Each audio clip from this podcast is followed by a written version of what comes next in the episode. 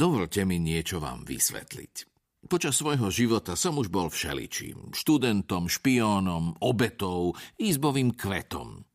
V tomto bode som však niečím úplne iným a aj niečím oveľa strašidelnejším. Som spisovateľ. Možno ste si všimli, že som svoj príbeh začal rýchlou údernou scénou plnou nebezpečenstva a napätia a potom som sa presunul k nudnému opisu svojho detstva. No, chcel som vám dokázať, nie som dobrý človek. Začal by dobrý človek takým výjavom, no nechal vás čakať takmer celú knihu, kým sa dozviete, ako sa to skončilo? Napísal by dobrý človek knihu, ktorá ukazuje pravú povahu sveta všetkým vám, ignorantským tišinčanom a vniesol by tým do vašich životov chaos? Napísal by dobrý človek knihu dokazujúcu, že Alcatraz Smerdy, najväčší hrdina slobodných kráľovstiev, je len zlomyselný pubertiak? Samozrejme, že nie. Na druhý deň som sa zobudil mrzutý a rozladený, pretože niekto mlátil do vchodových dverí. Vyliezol som z postele a obliekol si župan. Hodiny ukazovali 10 do obeda, ale aj tak som bol unavený. Bol som totiž dlho hore a rozmýšľal som. Neskôr sa Joan s Royom snažili rozlúčiť, ale neotvoril som im.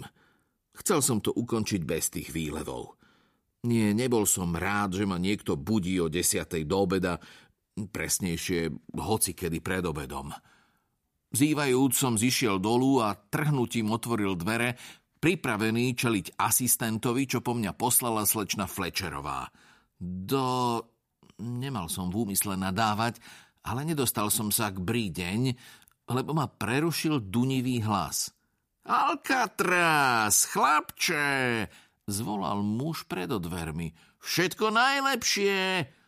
Brí, dokončil som. Chlapče môj, nemal by si škaredo rozprávať. Napomenul ma a pretlačil sa popri mne do domu. Bol to postarší muž v elegantnom čiernom smokingu so zvláštnymi okuliarmi s červenými sklami. Bol plešatý až na chumáče vlasov za ušami a na zátilku, ktoré mu neupravene trčali na všetky strany, rovnako ako husté biele fúzy. Otočil sa ku mne so širokým úsmevom na vráskavej tvári, oči mu žiarili nadšením.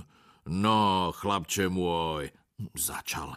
Aký je to pocit mať 13 rokov? Hmm, rovnaký ako včera, zývol som, keď som mal naozaj narodeniny. Slečná Flečerová vám asi povedala zlý dátum.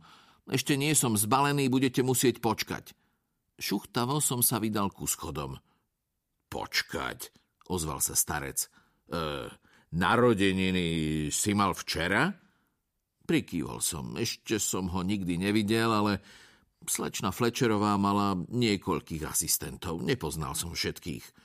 Hmm, rachotiace róny, zvolal muž. Idem neskoro. Ale nie, opravil som ho cestou hore. Idete prískoro. Ako som povedal, budete musieť počkať. Starec sa vrhol hore schodmi za mnou. Zamračene som sa otočil. Môžete počkať dole? Rýchlo, chlapče, nemôžem čakať. Každú chvíľu dostaneš balíček a... Počkať, vy viete o balíčku? Samozrejme, samozrejme, nehovor mi, že už dorazil. Prikývol som. Sálajúce sóny, zvolal starec. Kde, chlapče môj, kde je ten balíček? Zamračil som sa. Poslala ho slečna Flečerová? A slečna Flečerová, nikdy som o nej nepočul. Ten balík ti poslali rodičia, chlapče. Tak on o nej nikdy nepočul? Pomyslel som si a uvedomil si, že som si vlastne ani neoveril, kto je. Fú, super, mám v dome blázna. Háj, do šľaka! Siahol do vrecka na saku a vytiehol okuliere so žltými sklami. Rýchlo si ich nasadil na miesto tých červených a poobzeral sa. Tam! Vykríkol a prehnal sa popri mne hore schodmi. Hej, zvolal som, ale nezastal. Ticho si frflúc popod nos som sa pohol za ním. Starec bol na svoj vek prekvapivo svížný a o niekoľko sekúnd domehol k dverám mojej izby. Toto je tvoja izba, chlapče? Vedie sem veľa otlačkov nôh. Čo sa stalo s kľúčkou? Odpadla v prvý deň, čo som tu bol. Hm, zvláštne. Poznamenal a otvoril dvere. No tak, kde je ten balík? Pozrite, zastal som vo dverách. Musíte odísť, inak zavolám políciu. Políciu? A prečo by si to robil? Pretože ste v mojom dome, vysvetlil som. No, tak v mojom bývalom dome. Ale ty si ma pustil dnu, pripomenul mi. Zamyslel som sa. No, a teraz vám vravím, aby ste odišli.